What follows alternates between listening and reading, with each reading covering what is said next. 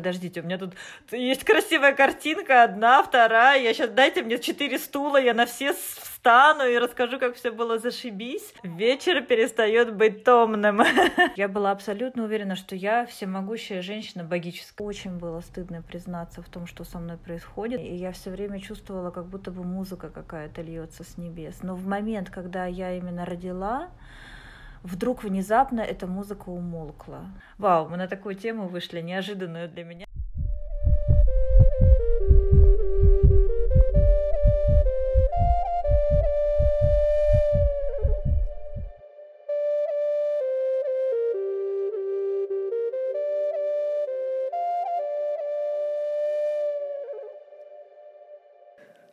Привет, привет! В третьем сезоне «Тепло, тихо, темно» мы снова с вами совершенно новым сезоном, совершенно новой, ну ладно, не совершенно, но новой концепцией. Я Лиза Шефер, Доула, менторка для Доул и мама четверых детей. Привет! Мы наконец-то встретились. Это Марьяна Олейник, психотерапевт, мама четверых детей, писательница и доула.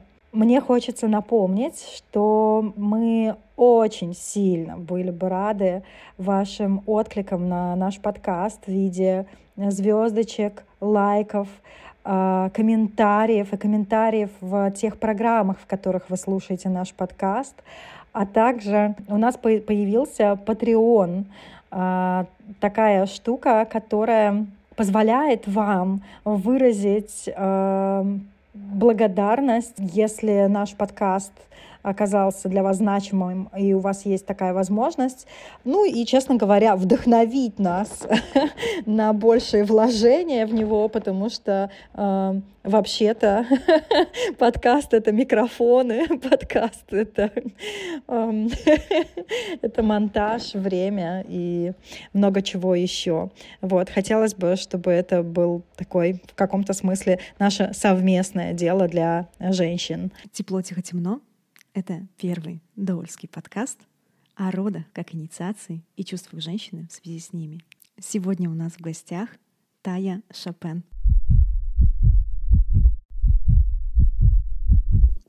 Тай, сначала хочется сказать тебе большое спасибо за то, что согласилась на эту авантюру.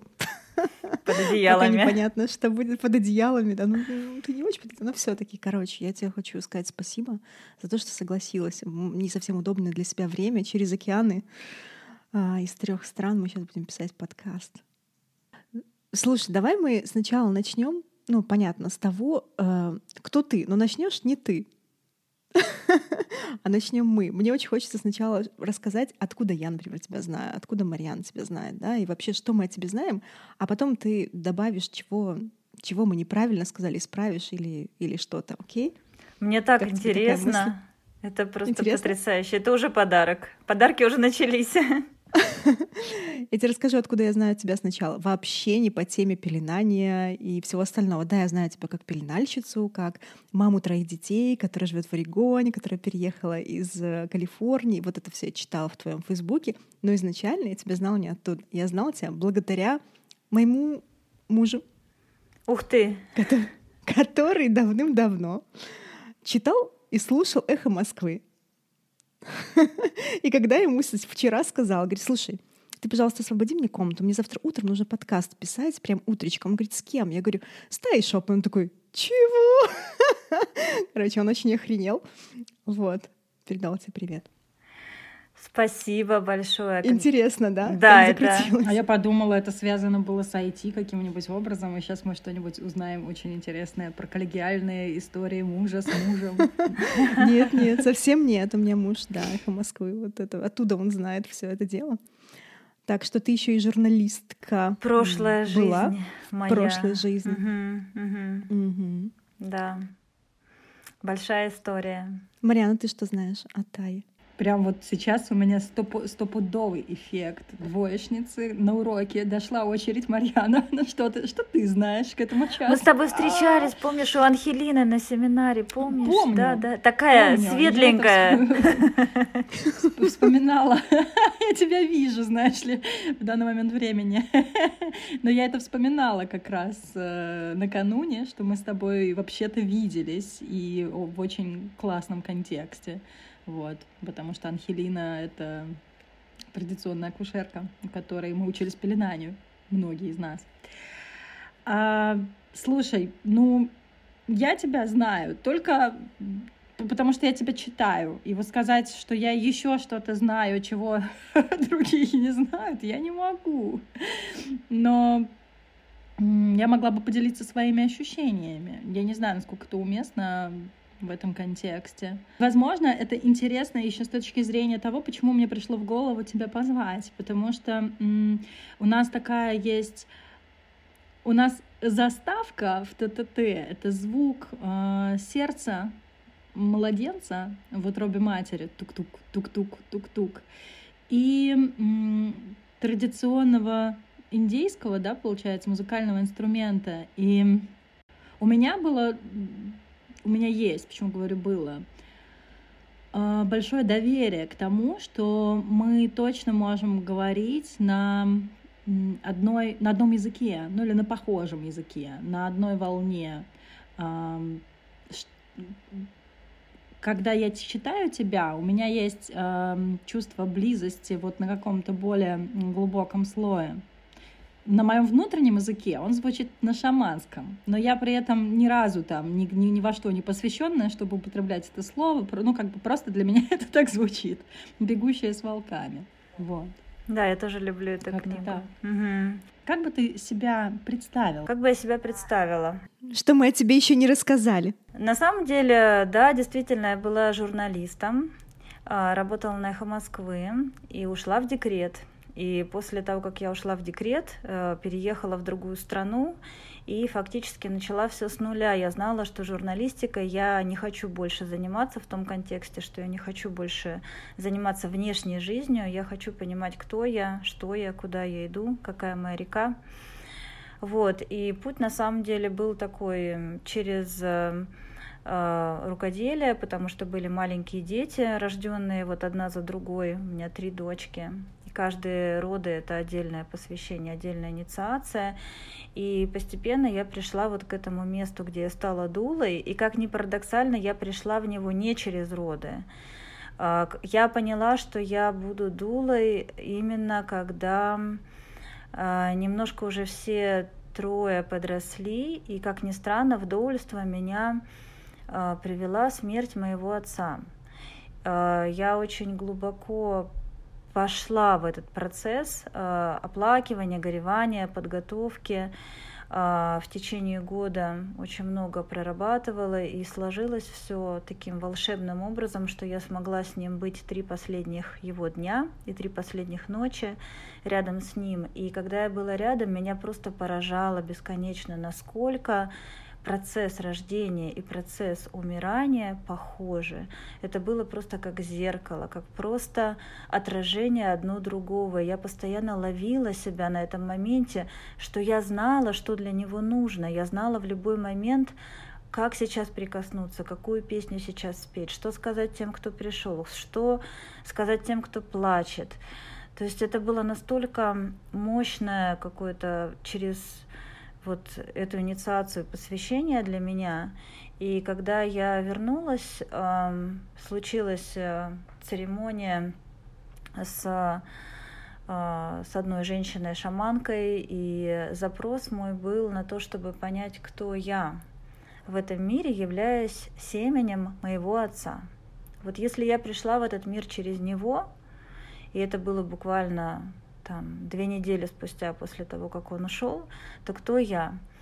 И э, вот такая была интересная ночь у меня, фактически инициация, в конце которой на рассвете внезапно, когда я просунула свою голову в свое понче, после большого путешествия ночного, в котором было прямо много остановок, и знаковых каких-то встреч для меня разговор с моим отцом, разговор с Луной, разговор с самой собой. Я танцевала под бубен. Я до сих пор помню весь этот процесс. Как будто бы я сделала какой-то круг и пришла в то место, где я просто села на свой коврик и просто просунула голову через пончо, потому что мне было холодно. И в этот момент, когда моя голова пролезла через эту дырку, я вдруг все увидела. Это было буквально одно мгновение. Я поняла, что это не то, что я села и выбрала, а это то, что я есть. И в этом было так много спокойствия, то есть не было ощущения, окей, теперь мне нужно идти учиться, или мне нужно теперь как-то искать клиентов или делать свой сайт. Вот этого всего не было вообще, было полное, абсолютное принятие того, что это мой путь, и все начнет происходить. Наша концепция третьего сезона, да, наш как бы интерес в том, чтобы женщины делились своими историями, они видели, как другие женщины справляются со своими историями родов, как они находят свои дары в этом, как они присваивают себе историю родов, да, то есть какие способы они используют. Вот мы хотели бы, если тебе это комфортно, чтобы ты поделилась, может быть, какой-то своей историей, может быть, эм, сначала расскажи какой-то контекст, в принципе, своих родов. У меня трое детей с разницей два с половиной-три года, и э, на самом деле мне очень повезло, я считаю, потому что все э, роды были домашние. Э, первого ребенка я родила в Москве, в квартире, в ванной. А второго ребенка я родила уже дома в Калифорнии была возможность почувствовать разницу, что такое домашние роды в России, что такое домашние роды в Калифорнии. А третьего ребенка мы с мужем уже родили вдвоем э, с нашими двумя уже э, рожденными детьми в четвером. Э, почему-то нам очень хотелось иметь вот такой опыт родов без без акушерки, самостоятельных, соло-родов. Тая, теперь нам предстоит следующий шажок. А, попробуй, пожалуйста, из вот этих трех родов а, выбрать те, которые, в которых, может быть, для тебя осталось ну, после всего, что ты рассказала, себе странно говорить, какая-то незавершенность, но может быть какая-то загадка рода, который может быть, или момент из каких-то из этих трех твоих родов, который тянет или сквозит, ну, таким ветерком, или он манит, но вот что-то, куда ты возвращаешься, цепляешься. Или просто это может быть что-то не очень понятное, да, или как ты еще мне понравилось сформулировала, эм, может быть, это часть родов, к, которым остались вопросы. Угу, угу. Да, э, я думаю, что это вторые роды мои. Э, они были очень эм, необычайными для меня. Во-первых, у меня была довольно эм, глубокая депрессия, когда я была беременна. Наверное, первые три месяца для меня просто жизнь вдруг внезапно стала серой. Это было довольно странно, при том, что я хотела э, детей с маленькой разницей, я хотела второго ребенка, э, но, видимо, в тот момент, когда я действительно забеременела, я осознала, насколько я устала и насколько это желание было продиктовано головой, а не сердцем. И сами роды на самом деле были очень хорошие. Вообще-то это были оргазмические роды, как я уже потом поняла, хотя я ни к чему подобному не готовилась. Вот. Но что произошло сразу после родов, это было очень странно. Я до сих пор не могу этого до конца себе объяснить. То есть все роды были очень гладкими и красивыми, и я все время чувствовала, как будто бы музыка какая-то льется с небес. Но в момент, когда я именно родила, вдруг внезапно эта музыка умолкла. И я не могла понять, что со мной произошло, и меня как будто бы выключили. Сейчас я уже понимаю, что есть такая вещь, как гормоны, есть какие-то процессы химические в нашем организме, которые непредсказуемы но после этих родов меня выключили на полгода. как я сейчас понимаю, я была в настоящей депрессии, поддержки у меня тогда никакой не было. Мне очень было стыдно признаться в том, что со мной происходит, потому что объективно у меня было все хорошо, и все окружающие мне это сигнализировали. Я была потеряна, я понимала, что я ничего не чувствую, а, что у меня как будто бы стал э, какой-то однотонный мир, очень серый. Э, я не испытываю счастья, не испытываю легкости, парения, я, я, я не испытываю любви, которую я от себя ожидала. И я понимала, самое страшное, то, что я буду очень сожалеть об этом времени, когда я не была открыта к своей дочке, так как я знаю, что я могу быть открыта. И мне принять вот тот факт, что я могу быть в таком состоянии, а, было очень тяжело. То есть я технически делала все правильно, я знала, что надо кормить грудью, спать вместе, контакт кожа-кожа, носить в слинге, говорить э, какие-то правильные вещи но как будто бы это все было очень внешне, и внутренне меня как будто бы просто не было, как будто бы я просто вылетела, ушла, я не знаю, как будто бы часть моей души куда-то утратилась. И это было довольно длительное время, как я сейчас понимаю, это было очень тяжело, и кроме того, мне нужно было скрывать это от окружающих. И я не могла совершенно видеть себя на фотографиях. И так странно, потому что сейчас я возвращаюсь к этим фотографиям, я понимаю, что я выглядела хорошо. Я понимаю, что окружающие люди, глядя на меня, были уверены, что со мной все абсолютно в порядке. А я, когда смотрю на себя, я помню Такой те хэштег, состояния. Да, лицо депрессии. Да. Да. Я тоже вспомнил. Да, я смотря, глядя на себя, я вспоминаю вот это содержание, в котором я тогда жила, внутри себя и которым я не могла даже толком с мужем поделиться, потому что этому не было объяснения. И я думаю, что именно эти роды, они спровоцировали то, что я стала рыть в сторону пеленания. И пеленание, которое я смогла себе осуществить только спустя, наверное, лет шесть или восемь, я не помню точно, оно произошло вот именно благодаря тому, что я все эти годы искала. Но я должна сказать, что если мы переходим уже к дарам, да, этих родов, то... Нет. Не-не-не-не, Еще не еще переходим? далеко. Мы еще не спешим. Нет, нет. нас куча времени. Нет, мне кажется, э, важно постоять, пока, пока важно постоять в точке, которая, ну, единственное, что это я, наверное, даже за кадром бы тебя хотела спросить, А, ты м, знаешь ответ, э, что с тобой произошло не на гормональном уровне? Ну, ответ был следующий. Я во время этой беременности ни разу не делала никакого УЗИ. Я не знала пол ребенка. И по какой-то причине я была уверена, что у меня будет мальчик. И при всем при этом я постоянно говорила всем, что мне совершенно все равно. Но как бы в кармане я держала дулю. И это была странная беременность, потому что ко мне просто приставали люди. Они подходили ко мне на улицах, в очередях, в магазинах. Незнакомые люди, которые говорили мне, у вас точно будет мальчик. Наверное, раз 200 действительно я услышала от разных людей, вплоть до того, что когда я читала письма которые мне подруги писали в роды, моя лучшая подруга приписала мне в конце хотя я уверена, что это будет мальчик. Я читала это уже после родов. То есть вот этот вот... э, Жутко опасная штука. да, вот этот вот э, мысль, мысль, мысль образ, мысль образ вот этого мальчика, да, и оказывается, я там простроила столько уже планов на это, столько картинок, столько повесила вот этих образов в пространство, неосознаваемо совершенно для себя. И когда я увидела, что родилась девочка, то первый мой вопрос был, а где мой ребенок? То есть, если бы я рожала в роддоме, то я бы решила, что мне просто подменили ребенка. И на самом деле результаты вот этого процесса я разгребаю до сих пор. Я думаю, что я буду разгребать еще и в будущем. То есть, э, естественно, что мысль о мальчике, она отпустила меня уже совсем полностью. Но отпустила она меня тоже при помощи расстановки, при помощи регрессии. У меня, у меня, у меня, у меня, у меня, у меня, что я хотела сказать?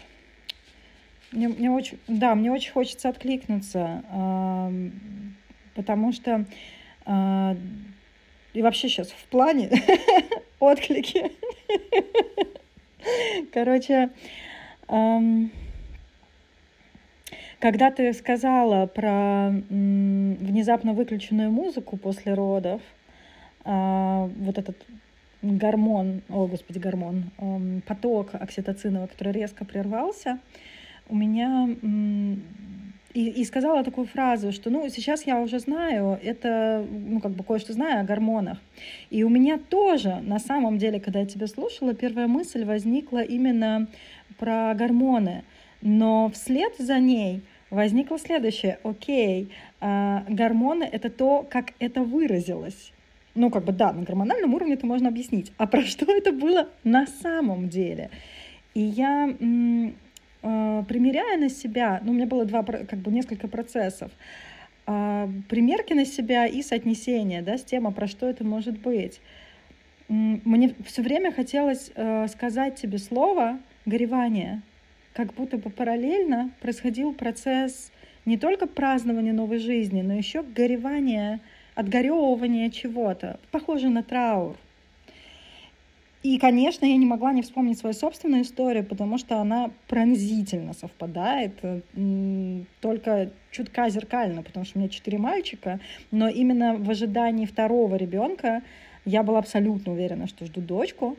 А, пять тысяч знаков было про дочку, пять тысяч снов, эм, посланий, ответов. Все было про дочь, кроме УЗИ вообще-то. Такой простой смертной штучки. И когда я родила э, ребенка, надо сказать, что я в семье тоже вторая. Э, у меня было большое ожидание, что там между ножичек окажется девчонка. Вот. Но оказался мальчишка. И это тоже было место стыда в котором, ну, как бы, в котором невозможно почему-то было признаться. Ведь хорошая мать, она должна всех принимать, э, вот своего ребенка таким, какой он есть.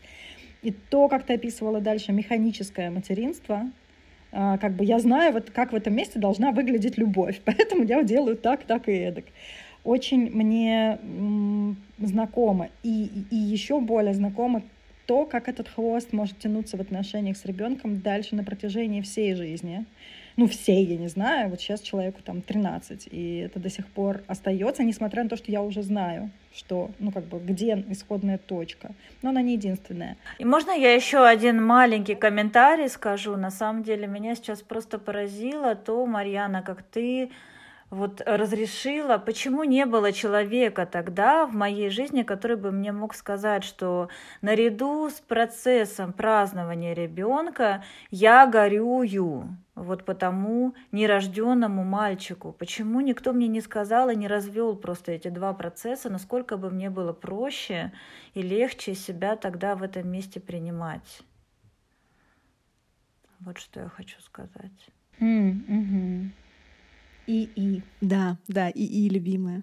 Я, кстати, пока слушала вот эту историю про то, с чем ты столкнулась, во-первых, мне э, ты говорила, вообще-то роды, меня э, обратила на это внимание, роды прошли хорошо, оргазмический род — это то, что мы так часто слышим, кстати, ну не знаю, я очень часто слышу во время закрываний, ты наверняка тоже в пеленаниях, что вообще-то роды у меня были прекрасны, но если рассматривать роды как э, инициацию, которая начинается задолго до, самих, до самого дня родов и заканчивается задолго после самих родов, то в них обязательно что-то будет, да, то есть как бы если рассматривать роды не только как один день, а как вот переход, да, как инициацию, разными словами можно называть. И тогда понятно, что там всегда есть что-то, вот и дары, и, и, и то, что нужно отпускать, то, горевать, то, что нужно горевать. И когда ты начала говорить, первая история была про гормональную тему, про эм, вот э, как ты сказала, Мария, ты повторила, про то, что выключили потом, да, эмоциональный вот этот поток, выключили что выключили да, музыку? Сказала, выключили музыку. музыку. Да, выключили музыку. И у меня сразу такой, и потом ты рассказывал про вот этот стыд и невозможность рассказать даже или объяснить это мужу. У меня была похожая история после третьих родов. И это очень интересная тоже была история, потому что это третьи роды были. У меня была эм, разница между детьми по два с половиной года. И я кормила их тандем сначала первого и второго, потом второго и третьего. То есть... И вот эти прекрасные соло-роды случаются, а потом бабах, и меня накрывает. Накрывает так, что э, ну, как бы вообще все плохо, прям очень плохо. То есть до, до, до, до мысли о суициде, да. И в тот момент э, я думала о том, что не в тот момент, сейчас я думаю о том, что насколько сильно я себя чувствовала в этих родах, и сразу после, да, вау, вот эти соло-роды, насколько, с какой слабостью своей я столкнулась после. Это такая вот зеркальная штука, с которой я потом уже разобралась, ну, или разбиралась, очень как-то резонирует мне эта тема, а у Марьяны история с мальчиком и девочкой, да, зеркальная тоже. В смысле, тебя как бы опрокинуло в другую крайность, да? Да, Соло рода да, дали ощущение, вау, я сильная, Да. крутая львица, Да. а дальше А потом бабах, и абсолютный, сторону. абсолютный минус, и это было очень трудно. Опять же, рядом не было человека, хотя у меня, кстати, было пеленание, но явно были не те люди, которые, которые меня пеленали, были не те люди, которые это словили. Почувствовали, Да. да. Мгм. Которые вопросы, кстати, к пеленальщицам тоже, да, потому что оно мне не помогло. Я даже бы сказала, наоборот, стало хуже. Да, Э, у меня тогда тоже был терапевт, и я разговаривала с терапевтом, пыталась ей объяснять, что со мной тема. происходит. И на самом деле она настолько плохо меня поддержала, что я просто от нее отказалась, потому что плохая помощь хуже, чем Хуже. никакой помощи. Да. Это совершенно точно. И насколько в этом месте нужно быть чувствительными, интуитивными, да, для того, чтобы действительно вот словить вот то, что сейчас Марьяна словила. Очень горячая, горячая точка, потому как я очень часто это говорю словами, но не знаю, как это объяснить, а тут два других человека это говорят. Я очень часто сталкиваюсь с тем, что ко мне, когда приходят на закрывание родов, женщина говорит фразу, ну я вообще-то в терапии, или я пробовала это говорить своему терапевту. Терапевт женщина, вообще не вопрос. Ну, то есть, как бы там, даже, может быть, она и рожала, но не получается. И это, э, как бы, это как бы загадка, почему в терапии не получается закрывать роды. Для меня, для меня не загадка. Ну, то есть мне понятно почему.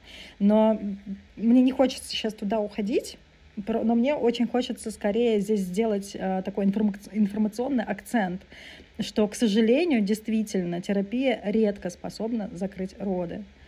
И это говорю я как психотерапевт в том числе. Я даже сама в терапии не очень могу закрыть роды. А почему? Почему? Не хватает телесного аспекта или почему? Какой ответ? Мне очень интересно стало. А, Мне лично, как терапевту, не хватает э, времени. То есть это либо история, которая растягивается колбасой, ну вот там на месяц, на, на два, ну это неважно, либо мы к этому возвращаемся время от времени. Но мне нравится, когда закрывание это это процесс с большой буквы П. То есть это ну, некое большое пространство, в котором много может успеть раскрыться, чем за один часик высветить там один какой-то слой. Вот. А, ну ладно, уже тогда емко скажу.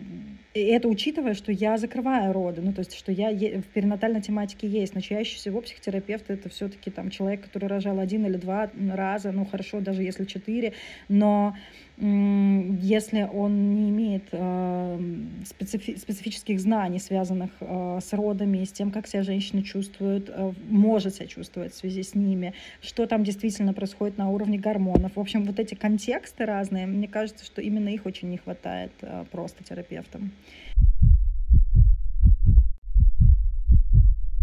Давай пойдем дальше в этой истории. Ты уже сказала, кстати, мне кажется, даже прозвучало так, что для тебя было трудно не в родах, а вот после вот эта история, да. Но мне хочется еще раз задать этот вопрос. Вдруг ты сейчас ответишь иначе после вот наших откликов, после разговоров. Что для тебя было самое трудное вот в этом моменте тяжелом, про который ты рассказал? Муж мой недавно сказал такую фразу замечательную, и фраза звучит таким образом. Счастье — это то же самое, что у нас есть сейчас, минус ожидания. Вот я думаю, что самым сложным это были ожидания. Там еще была история с акушеркой, с которой я безумно хотела рожать, и она заранее меня предупредила, что она на эти даты улетает. И я сказала, не вопрос, никаких проблем. Конечно, я рожу до того, как ты улетишь. Я была абсолютно уверена, что я всемогущая женщина богическая. Уж я не договорюсь со своим ребенком, чтобы она родилась э, вовремя, в ту дату, которую мне нужно. Неужели же это возможно? И естественно, что, конечно, роды произошли ровно в ту ночь, когда... А моя акушерка долго сидела, как потом выяснилось. Она на два дня пересидела, э, меняла свой самолет и да, роды начались там спустя два часа после того, как она улетела. Вот, и со мной была женщина, а, которая на самом деле мне не была как-то близка, и я на нее согласилась в каком-то состоянии такого, да вот все что угодно, да, пусть все, что будет, то и будет. Вот, и да, мне кажется, что ожидание — это иногда наш, на самом деле, большой враг. И когда есть какие-то большие знаковые процессы в жизни, я учу себя, сознательно учу себя не, не запускать эти образы, не запускать вот эти сослагательные наклонения. Если будет так, или если будет так, и как было бы, если бы так. Вот. И чем меньше ожиданий я имею в себе по жизни, тем радостнее, счастливее, благодарнее я принимаю все происходящее, потому что в итоге все оказывается сюрпризом. Я на самом деле своих детей тоже этому учу. И работает Погоди, а если хорошо. ты... Мне хочется вот здесь, э, вот важно вернуться опять в твою историю, да, вот ты говоришь про если нет ожиданий, тогда все сюрпризом, все классно складывается, но у тебя там были ожидания, и что произошло? Что трудного произошло? Ожидания не оправдались. Мне хочется да и скорее добавить, а что ты чувствовала в связи с тем, что твои ожидания не оправдались? Я чувствовала себя обманутой, как будто бы Вселенная, ну да, и как всегда, и Бог меня не любит. Наше любимое место, да? Да, да, да, да, да. То есть э, сразу попадание ну, в травматику, да, в маленького ребенка, что ну как же так, мне же пообещали, мне же предсказали, мне же, вот как ты, Марьяна, говоришь, в снах предвидели и так далее, и так далее. И тут раз и обманули. Наверное, вот этот большой э, бесконечный бог, он э, решил надо мной посмеяться и пошутить. То есть, ну, травматика была примерно такая в тот момент что все меня бросили, оставили, я-то была любимая девочка, а тут оказалось, что я просто человек, и со мной случается. Обманутость — это... Ну, то есть ты, ты больше злилась, это как бы был, было вектором злости, если вот это обманутость, да, переводить на что-то, или это было больше отвергнутостью, и тогда переживание... Ну, короче, мир плохой становился от этого, или ты плохой становился от этого? Я специально так грубо скажу на языке как раз маленького ребенка, да? Я плохая, что мне не дали то, что я хочу, или мир плохой, что он мне не дал. Я думаю, что, что это был как раз основной вопрос мой в то время, с которым я как раз пыталась э, разобраться, кто же виноват mm. в этой ситуации. Вернуть да. себе, так сказать, контроль, да? Да, да, да. Как же, как же вернуть... Я все еще контролирую Вселенную. Магичность этого мира, да. Как же вернуть его волшебство? Угу. Меня глючит, или в какой-то момент, когда ты еще рассказывала вот эту часть истории, ты говорила, у тебя прозвучало слово стыд. Да, стыда было очень много. И с этим потом тоже пришлось работать э, довольно интенсивно. А можешь рассказать, о чем стыд был? Э, стыд совершенно такой обычный, гендерный, э, родовой стыд, что женщина должна родить сына и я разбиралась с этим очень глубоко и много, и Вау. там очень много всего было намешано, особенно в роду моего мужа на эту тему, mm-hmm. ну и у меня тоже. То есть это была реальная такая гендерная история о том, что, ну, как бы, женщина это кто? Женщина это друг человека, да, мужчина человека, женщина друг человека. То есть оно меня вывело на этот уровень вообще исследования того. Я забегаю вперед, сразу скажу, насколько я сейчас другой человек, насколько я вижу, люблю, обожаю, боготворю женщин. То есть для меня сейчас женская природа это просто бесконечная, бесконечная э, красота. А я, можно, забегу вперед и тут же по, по следам скажу, как любопытно, что именно твой запрос «Кто я?» А, и приведший тебя в путь работы с женщиной, да, а, помощи женщине пришел от отца. Это тоже любопытно с точки зрения гендерных. Кстати, да, это историй. очень интересно. Я никогда не думала на эту тему. Действительно, это правда. То есть оно пришло через папу. Да, и вопрос ведь был, кто я, да, являясь семенем своего отца. И я пришла вот в эти глубоченные, бесконечные женские истории и э, свою женскую судьбу с тремя дочерьми. И для меня вот эта гендерная тема на самом деле все эти годы, она очень сильная, потому что это и какие-то женские собрания, женские инициации, возрастные инициации, и осознание там менструальных наших циклов, и менопаузы, и э, разных женских возрастов. То есть это все, конечно, и наше лекарство, которое внутри нас. Да, это все, получается, пришло через отца необычно. Да, а можно тебе еще один такой вопрос, ну, уточняющий или наоборот расширяющий? А вот этот стыд, про который ты говоришь, и переживание, что вот маленькой девочке не дали то, что должны были дать. Ну, как бы вот я хотела, это значит равно обещали. Хотя как бы у, де... ну, у детей, кстати, это, по-моему, как раз так и устроено. Я хочу, значит, мир должен. Да-да-да. И фрустрация а, в связи с этим, это похоже на ну, то есть, если рассматривать это именно как э, чувственную такую э, схему, да, я, э, я очень чего-то хочу, но мир мне это не дает. Это было рефреном, то есть это, это ты, э, как бы, как сказать, инициация была в том, что ты в первый раз не получила что-то, что ты хотела. Или инициация была в том, что блин, я всегда не получаю то, что я хочу. Или это вообще не очень э, уместные формулы, которые я сейчас предлагаю? Я думаю, что... И тогда как бы ты сформулировала свою как паттерн? Я думаю, что паттерн был как раз, э, да, в том, что в таком каком-то глобальном плане э, я, наверное, в первый раз э, в глобальном плане не получила то, чего я хотела. Наверное, в таком большом mm. смысле. Это было впервые. То есть, конечно, естественно, что много было случаев, когда что-то не получалось, потом оказалось, что это к лучшему, или как-то удавалось с этим иметь дело.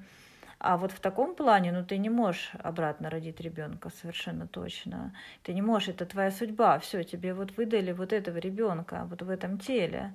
И, и, и это навсегда, это на всю жизнь. И да, и тогда это было очень э, неожиданно. Такое приземление на землю. Наверное, больно было. Мне нравится здесь именно про возвращение на землю формулировка. Мне кажется, mm-hmm. она очень действительно, это очень, ты даже употребляла это сегодня, когда говорила, что женщина друг человека, да, вот эта гендерная история, но еще это как будто бы и про тебя, а не только про пол ребенка, в том, что ты во всем этом оказалась просто человеком. Ну, да, просто посвящение в человечность. В человечивание, да, себя, это правда. И на самом деле ведь и моя роль тоже очень сильно поменялась, потому что если я такое существо, которое должно и обязано привести в этот мир мужчину через себя, то есть я как бы себя в этом месте как женщину, в общем-то, вижу только в такой вот э, служебной роли, да, я должна свое тело предоставить для того, чтобы через него пришел в этот мир мужчина. И если этого не произошло, значит, что-то со мной не так. Значит, э, в каком-то месте есть поломка. Значит, я недостаточно хороша. И э, чувство стыда было просто зашкаливающее. То есть пока я это не проработала э, в разных больших процессах, э, он был огромный, этот стыд, и он был неконтролируемый, необъяснимый, он был странный, и я как будто бы... Я была юная, окей, то есть я была совсем другим человеком, чем сейчас.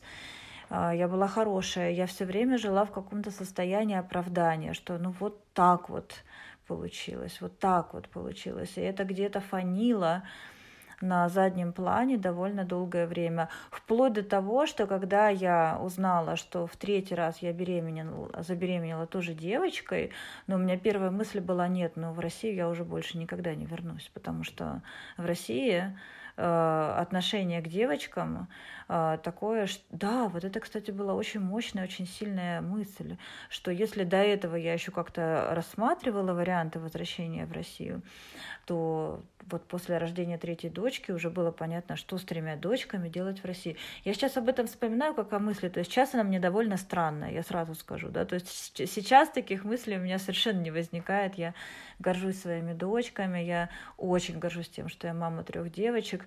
Но тогда мысль была вот прямиком такая, что если третья дочка, то все, путь туда закрыт. Потому что, ну как же я приеду в страну мужчин с тремя девочками? То есть девочка это как бы недостаточно ценный человек.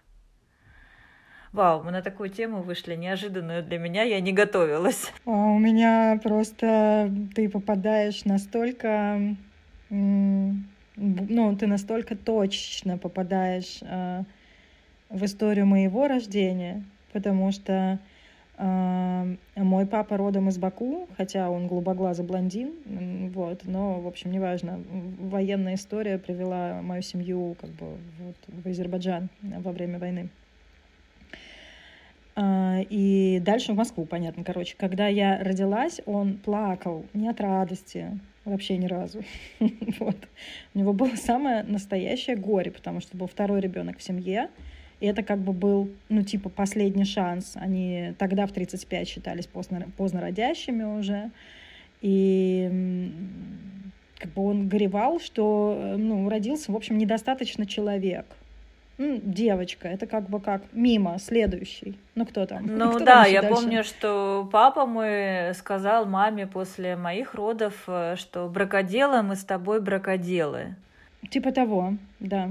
Да, да, у меня старшая сестра, и меня тоже ждали мальчиком, и э, Какая интересная история. Конечно, она очень перекликается. Ты тоже вторая? Да. Видишь ли? Да, и вообще. Ты тоже вторая, ты родила вторую дочку, где было тоже ожидание на тему пола, как и у меня, где, где был второй э, ребенок, тоже с какой-то идеей ожидания, что вот здесь точно должен быть уже какой-то конкретный пол. Первый, ладно, еще будет следующий. Вот.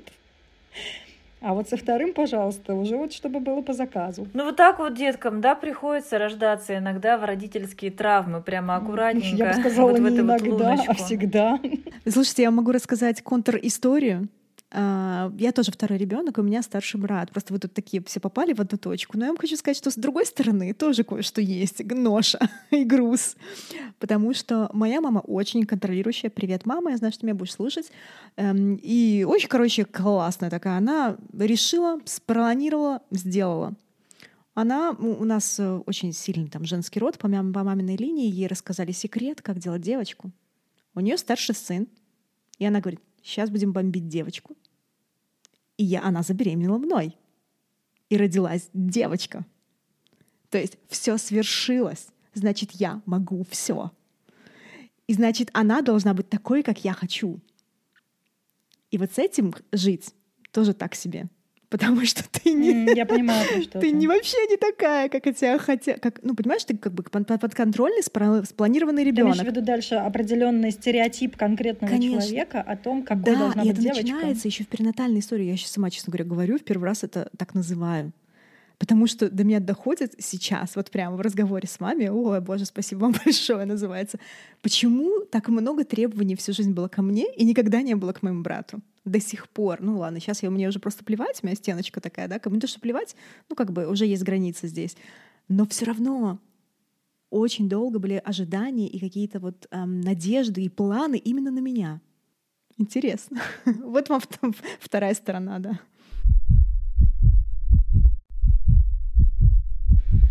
Можно я верну нас? Э, мне кажется, что если посмотреть на процесс э, сейчас записи подкаста как на процесс, то мы все дружно втроем очень э, ушли и как на расстановку в роль ребенка. Но говорим мы, и, и это тоже, что произошло с Таей, там, где ты говоришь, что ну, твое переживание стыда, облома, это очень детское переживание.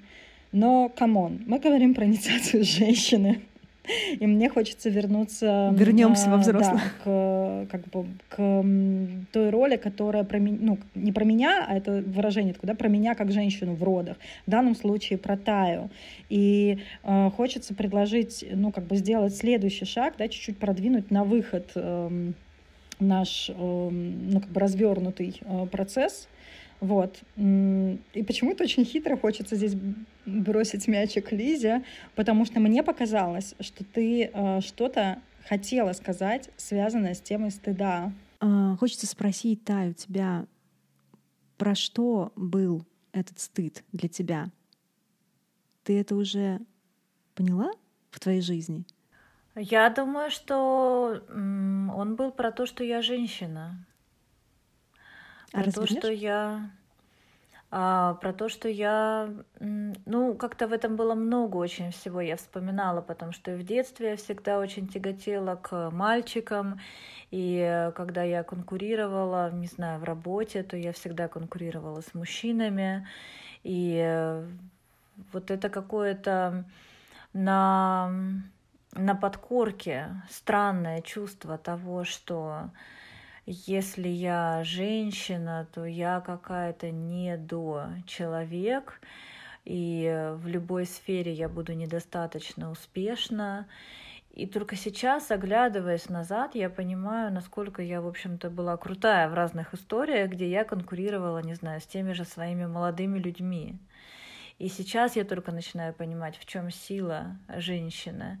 А тогда мне я не видела себя совершенно, я не понимала себя.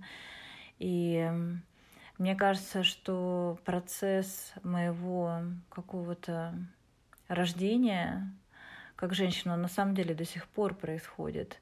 А вот этого самоощущения себя как э, человека э, могучего на самом деле, способного э, строить свою жизнь самостоятельно, независимо, отдельно, обеспечивать себя э, хозяйкой, быть э, себя и своих состояний. Мне кажется, что это движение на какую-то инициацию рождения себя самой, оно в каком-то слое меня до сих пор продолжается.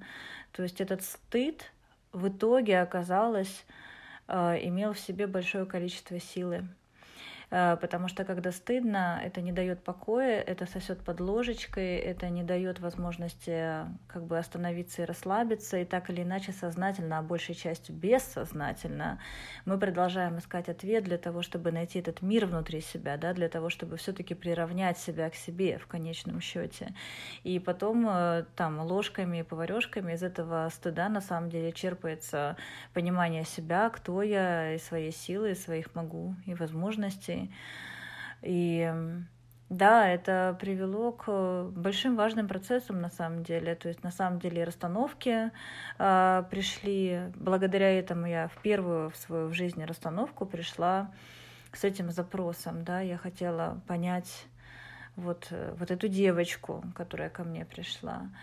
А, и э, в шаманские какие-то практики я пришла с этим же, и в пеленание первый раз я пришла с этим же, то есть довольно большой, и в дизайн человека я пришла с этим же, то есть довольно много историй а, именно были а, начаты благодаря вот этому вопросу, который многие годы не уходил в попытке понять и узнать э, своего А как ребенка. ты формулировала этот вопрос? Прям интересно.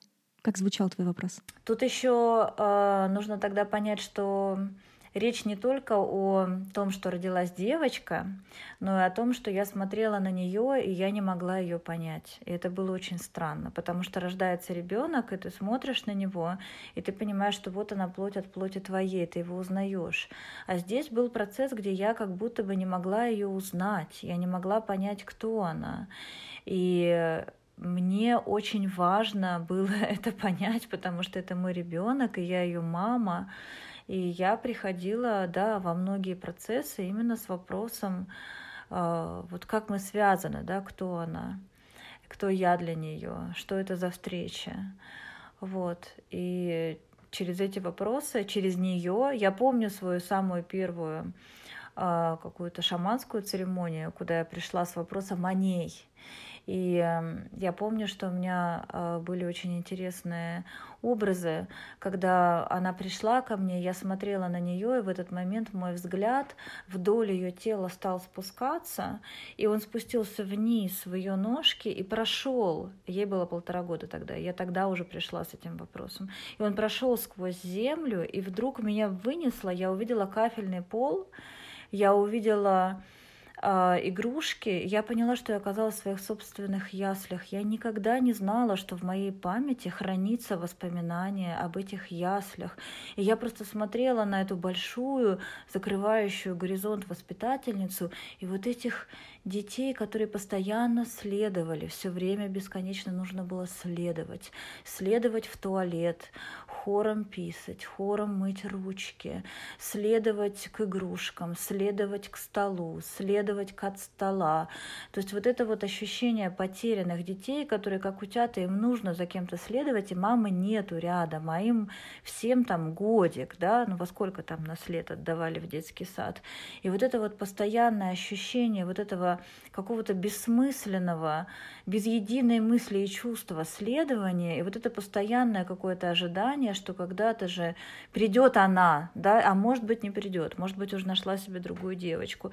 То есть вот это вот прямо впадание в самую глубокую травматику, такую почти до вербального возраста, наверное, это было одно из самых сильных переживаний. Я, в общем-то, всю церемонию пробыла вот в этом месте. То есть я пришла с вопросом о моем ребенке, и в итоге я попала аккурат в то самое место, да, из которого этот вопрос у меня как бы родился в моей собственной структуре.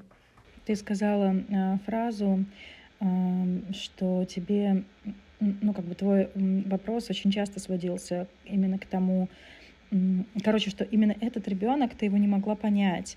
Мне э, хочется откликнуться, что чаще всего мы не можем э, разгадать того ребенка, вербализовать того ребенка и понять того ребенка, почувствовать контакт того с тем ребенком, кто наиболее похож на нас, кто зеркалит наши именно самые довербальные детские травмы, там, где начинает, ну как бы где зеркалятся или флиртуют, да, моя детская часть с вот этим внешним ребенком.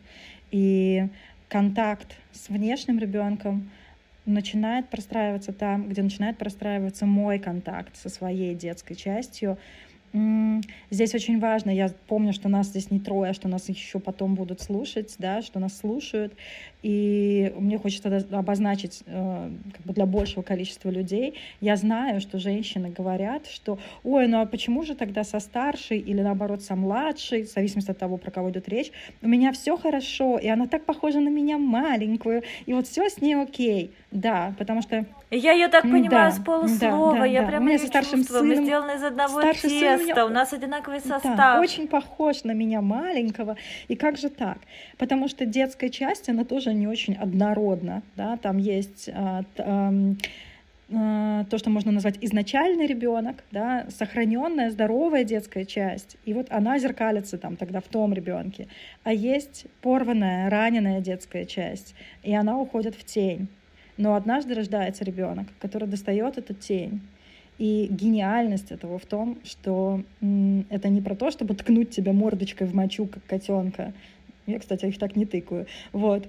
А, а в том, ну, как бы, это зов встретиться с вот это, забрать этого, собой, эту да. девочку с кафельного пола ясель, забрать ее оттуда. Вот мне кажется, это часто вот этот вызов, эм, ну, как бы вот этот подарок нам приносят э, такие дети. А я бы еще хотела сказать еще один шаг, знаешь, что к этим детям мы часто испытываем такое чувство, как жалость, да, потому что как раз своей травмированной частью мы их очень чувствуем. Вот так вот им, да, и с мамой не очень повезло, что она их не так любит и не так принимает, и вообще мы замечаем их как бы уязвимость. Ехать на вине, я бы даже сказала. Да, и мне, да, вот именно, едем на вине. Вместо и любви. На самом деле угу. здесь э, как раз э, очень мощный момент начинается тогда, когда мы начинаем видеть в ребенке его силу, восхищаться и выходим вот из этой позиции спасателя, да, по отношению к жертве. Это я сейчас на самом деле в первый раз говорю и самой себе в том числе желаю этого, потому что когда ты об этом говоришь, я прям вот прокручиваю внутри себя свои мысли, свои ощущения, ну да, вот тяжело, вот это не так просто, вот это сложно. Хотя при этом все люди вокруг говорят мне, слушай, да она самая целостная вообще из всех твоих детей, она самая крепкая, она самая адаптивная, а с ней все в порядке. Именно, да, я не, она прекрасно себя чувствует и ощущает себя в этом мире, она себе знает цену, я этого не вижу сто процентов. Я вижу каждую... И меня все дети на самом деле обвиняют. Они говорят, ты любишь ее больше всего, ты все время ее поддерживаешь, да ты все время на ее стороне. А мне все время надо накормить, потому что там же, там же вот, э, вот, вот там вот это место, да, которое надо докормить, докормить, чтобы вот оно все-таки как-то, да, вот интересно получается. И... Нет. Но ты такая говоришь, да? Я хочу тебе сказать, что ты занимаешь в треугольнике позицию спасателя. Спасателя. Вижу, что Лиза откликнулась. А, а я занимаю в этом треугольнике позицию тирана. И я тираню как своего внутреннего ребенка, так и своего ребенка. И это точка, в котором я, наоборот, меньше всех закавычу. Люблю этого ребенка. И он мне зеркалит о несправедливом к нему отношении. Марьяна, ну давай мы вспомним о том, что когда мы находимся в позиции тирана, мы также находимся в позиции спасателя и точно также находимся в позиции конечно, жертвы. Конечно, в этом треугольнике конечно, нет конечно. никаких сторон. Это все одно и то же место. Ну, почти, да. А я хочу здесь добавить, подождите, пока мы не убежали, малень, маленький такой, э, э, потому что мы там ушли в эти спасатели жертв. Это просто, может быть, не всем понятно, но мне хотелось про чувство вины сказать, потому что у нас всплывало эта тема в одном из эпизодов, да, в котором мы едем на чувство вины, а не на чувство любви. Мне хочется немножечко защитить этот костыль, потому что сейчас очень много, опять и снова, да, потому что хоть и костыль, но на нем, но на нем можно идти. А очень много сейчас есть про то, что не нужно испытывать чувство вины. Вообще-то, если забрать костыль, Ой, человек может вообще никак не пойти да, в, это, в эту сторону. А тут он хотя бы как-то идет. И потом, может быть, он дойдет до того, чтобы без него ходить, да. Но у меня ко второй дочке тоже есть такая, такое чувство косты, костыля, да, частично, не полностью, но частично, потому что там зарыто чувство вины, начиная с ее беременности. Ну, мы туда сейчас не пойдем, я просто хотела это обозначить. Потому что не, не, не плюйте в костыль. Не-не-не, спасибо прямо, да. Мне очень хочется еще тоже да, отмотать назад, чтобы пойти вперед, повернуться к стыду и к гендерной истории. А, у меня родились слова. Тая, ты говорила про, а, про стыд быть женщиной и про стыд, что ты родила женщину. И сказала про этот стыд такую фразу а, что человек э, со своим стыдом пытается э, найти какой-то мир в душе, найти какие-то способы. И можно ли предположить, что, э, учитывая, что стыд, ну как бы интенция чувства стыда — это исчезновение, да, отсутствие права на существование, то попытка совладать с этим стыдом, неосознанным на тот момент времени, это переиграть собственное рождение, учитывая, что ты сказала, что ты родилась девочкой, а как бы ждали мальчика, ну, условно, да, хорошо, это когда мальчик, тогда я рожу мальчика и как бы эм, компенсирую, таким образом легализую право, да, право на существование. На жизнь. Да. И при этом действительно, ну, например, я чисто предлагаю, потому что я лезу своими руками в чужую историю, да, в твою, целительной, как бы, даром, да, или посланием э, вот такой истории родов могла ли бы быть э, формулировка, во всяком случае, она пришла мне, когда я слушала, вот так, да, это, наверное, самое корректное будет, разрешение быть женщиной. И это то, что ты проживала этой историей, и еще это то, что ты проживала историей э, того, что дочка родилась дочкой. И именно это, ну, как бы такой ключ, что ли, выхода из стыда, потому что стыд, он запрещает, а обратный процесс разрешения существования — ну да, там, где ты пытаешься исчезнуть, для того, чтобы справиться с этим исчезновением, тебе приходится проявляться. Ты проявляешь себя все больше и больше и больше для того, чтобы с этим совладать и для того, чтобы доказать себе, что да, да, ты существуешь, и ты имеешь право на жизнь, даже если вот так вот получилось. Но именно девочка а. дает возможность, э, именно, ну то есть, если бы родился мальчик, то на самом деле это была бы компенсация, а не разрядка этого стыда. Не инициация, да. Да. Через а него. А девочка как раз, ну, такой трушное сделала пережив... ну, как бы проживание стыда. Да, да, очень резонирует, очень это, да, это очень отзывается.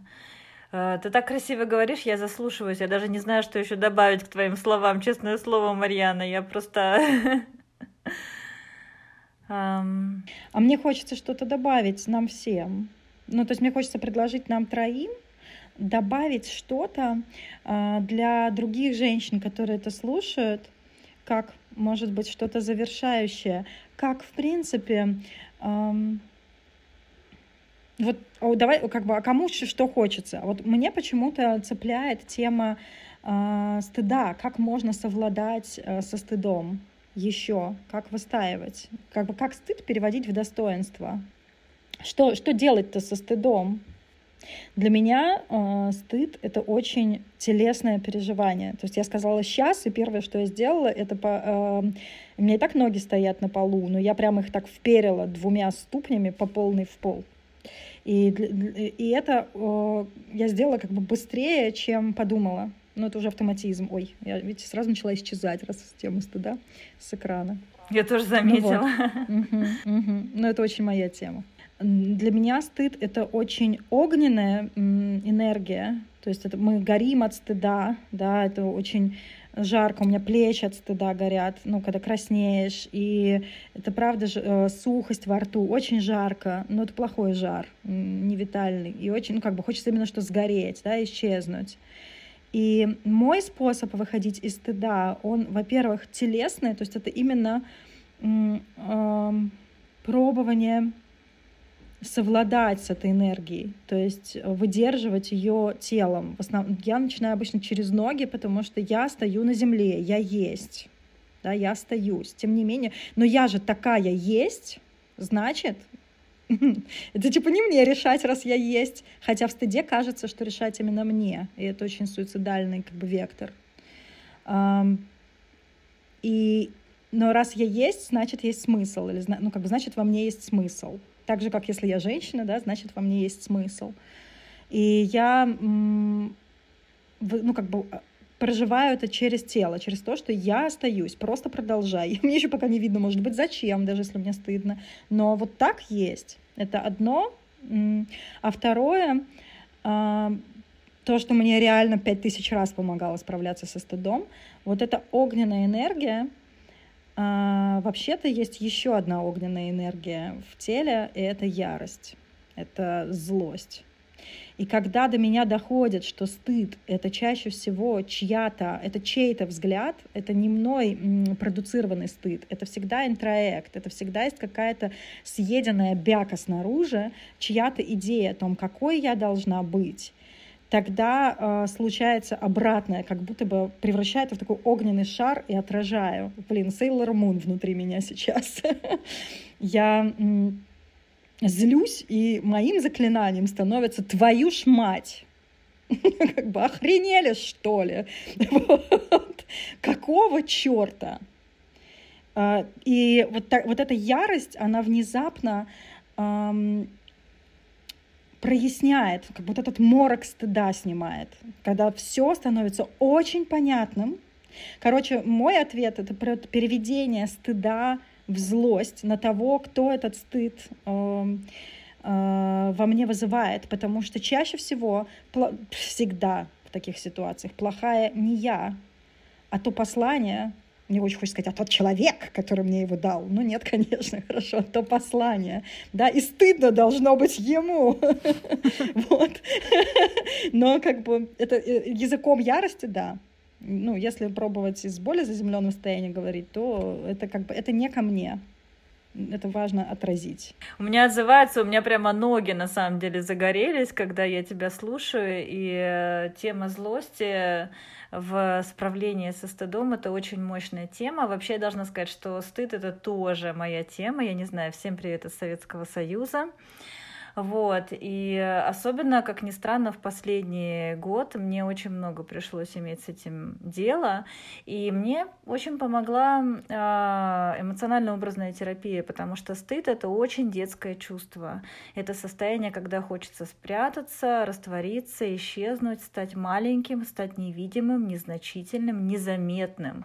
То есть это всегда состояние маленького ребенка, и мне просто позволяет, помогает в этот момент — высадить из себя вот это чувство стыда, вот этого маленького ребеночка и просто посмотреть, посадить рядом с собой и понять, что сейчас вот эта маленькая девочка, она сгорает со стыда, потому что кто-то считает, да, Марьяна, что она не права, что она испортила маме настроение или что она не уступила тете место, и э, она сейчас вот подвластна этому чувству, где ей хочется умереть. На самом деле это смертное чувство, реально, когда нам стыдно, нам хочется просто умереть, чтобы нас настолько не стало, чтобы никогда не стало. Я даже помню эти мысли в детстве почему-то, они всегда были очень спасительны. Но в крайнем случае я умру, и все. Вот, вот умру, и все, это все закон. Это настолько кошмарно, это настолько остро, это настолько пронзает все тело. И в этом месте я просто вижу эту девочку, которая сейчас стыдная. Но я про себя уже знаю, что я человек, который ну, не будет делать вещи заведомо плохие. Да? То есть я не буду делать, чтобы было плохо. Но мы все не будем этого делать. Мы все, в общем и целом, хотим хорошего, добра, ясности. Ну, иногда у нас не получается, иногда мы ошибаемся. Но не было такого, что пришла плохая женщина и решила сделать плохое дело. Мы внутри себя чувствуем, что мы делаем что-то правильное, независимо от того, ошиблись мы или поступили верно. И я просто смотрю на эту девочку, и вот реально физически в образах внутри себя даю ей поддержку обнимаю ее, говорю, что с ней все в порядке, что она ни в чем не виновата. Вот эта фраза «ты ни в чем не виновата», она почему-то дико разрешающая вот для этого маленького ребенка. Здесь нет твоей вины, я на твоей стороне, я тебя вижу, я тебя слышу. Да, тебе сейчас тяжело, но я с тобой, я рядом, ты не одна.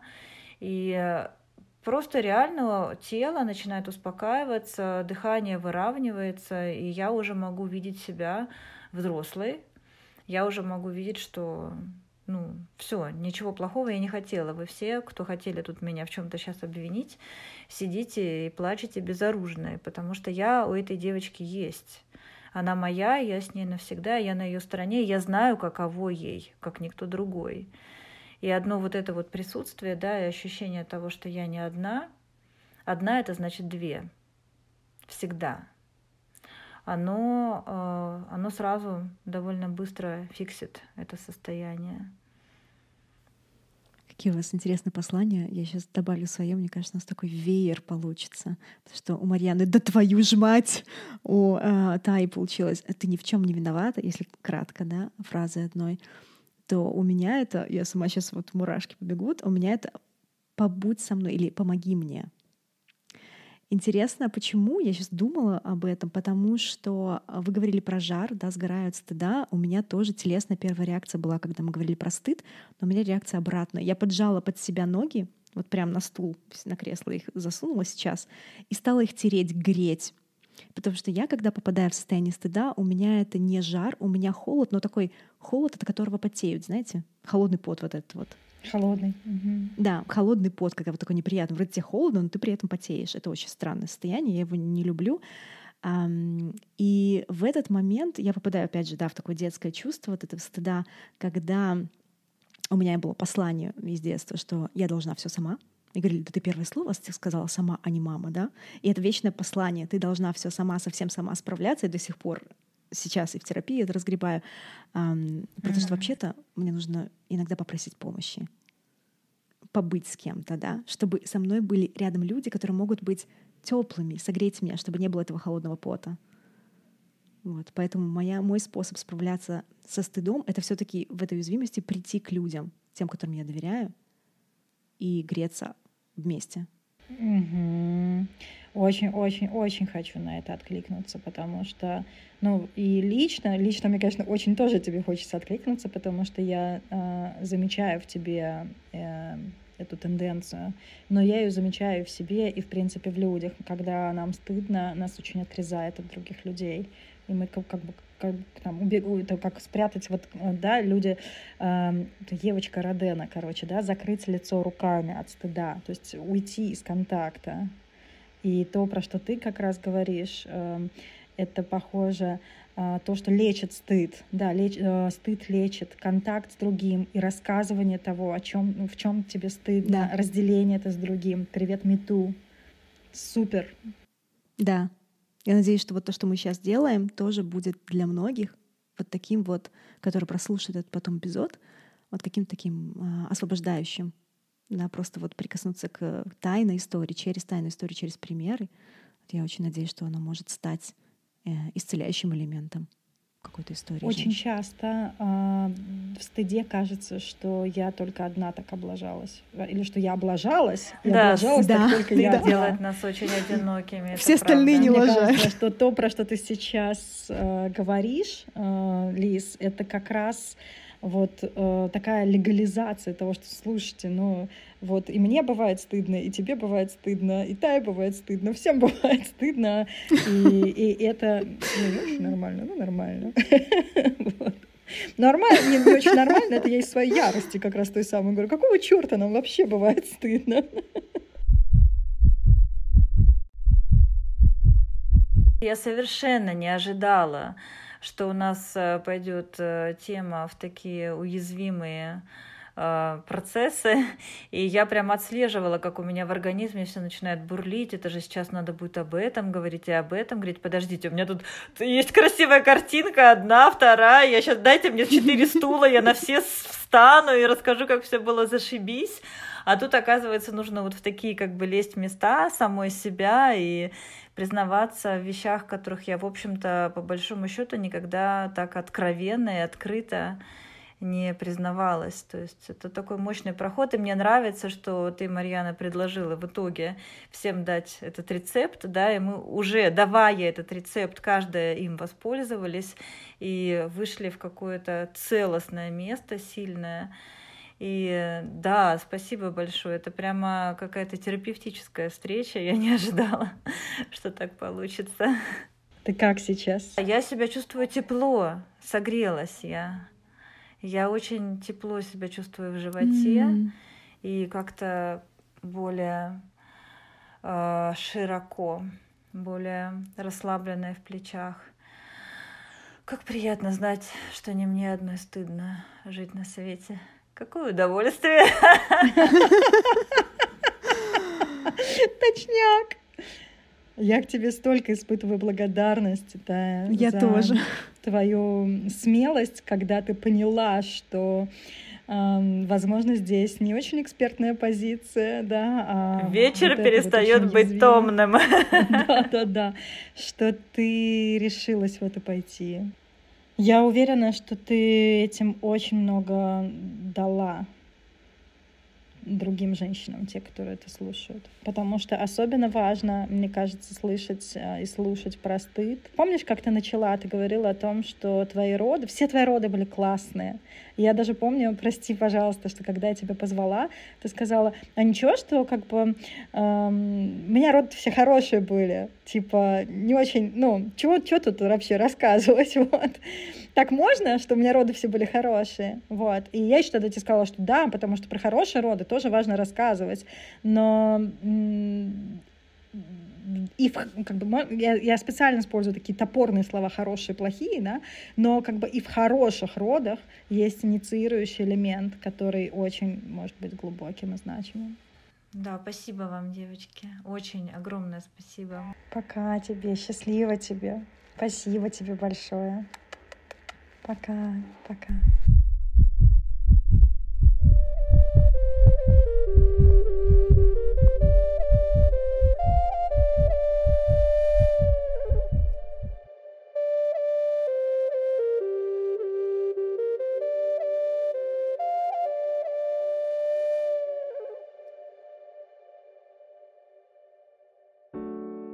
Что это дало тебе? Наверное, для меня самое главное было это последнее, то, что я говорила. Это обнаружение снова себя в этой точке, повторяющегося сценария, я сама, которым для меня плохо работает вообще-то, да, и который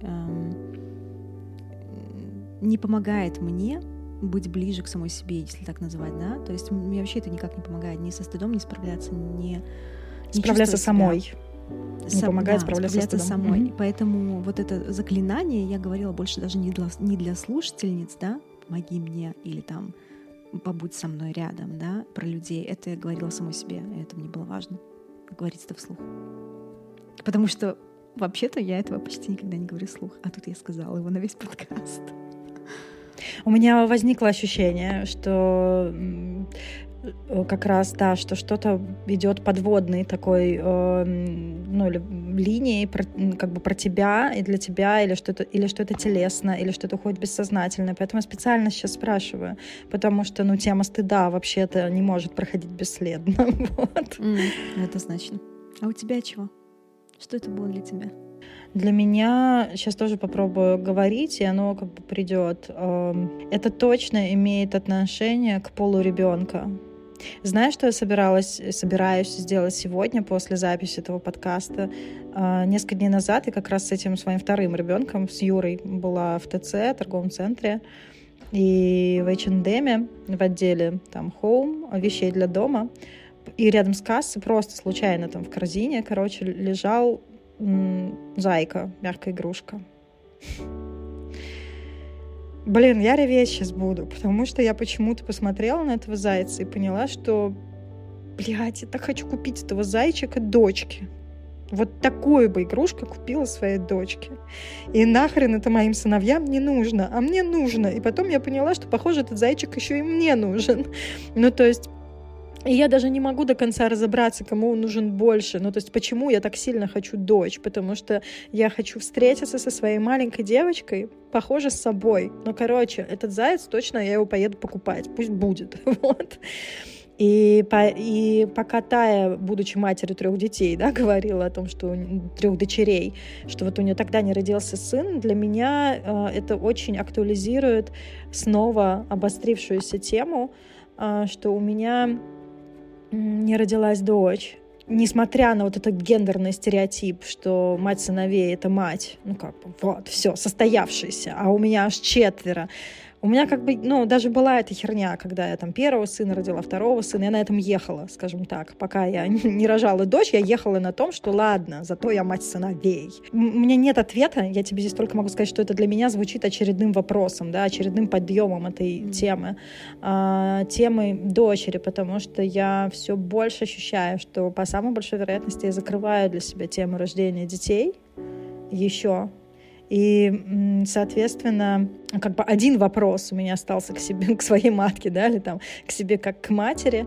это вопрос э, дочери. Мне все еще у меня есть тысяча один ответ, зачем мне сдалась дочка. Безусловно, смотрела в свою тень. Я даже сейчас это произнесла, да, что они как бы про свою или внутреннюю девочку я говорю. Но у меня до сих пор нет такого ответа, который бы щелкнул. Вот типа, да, и дал разрядку такую, которая, похоже, есть у Таи.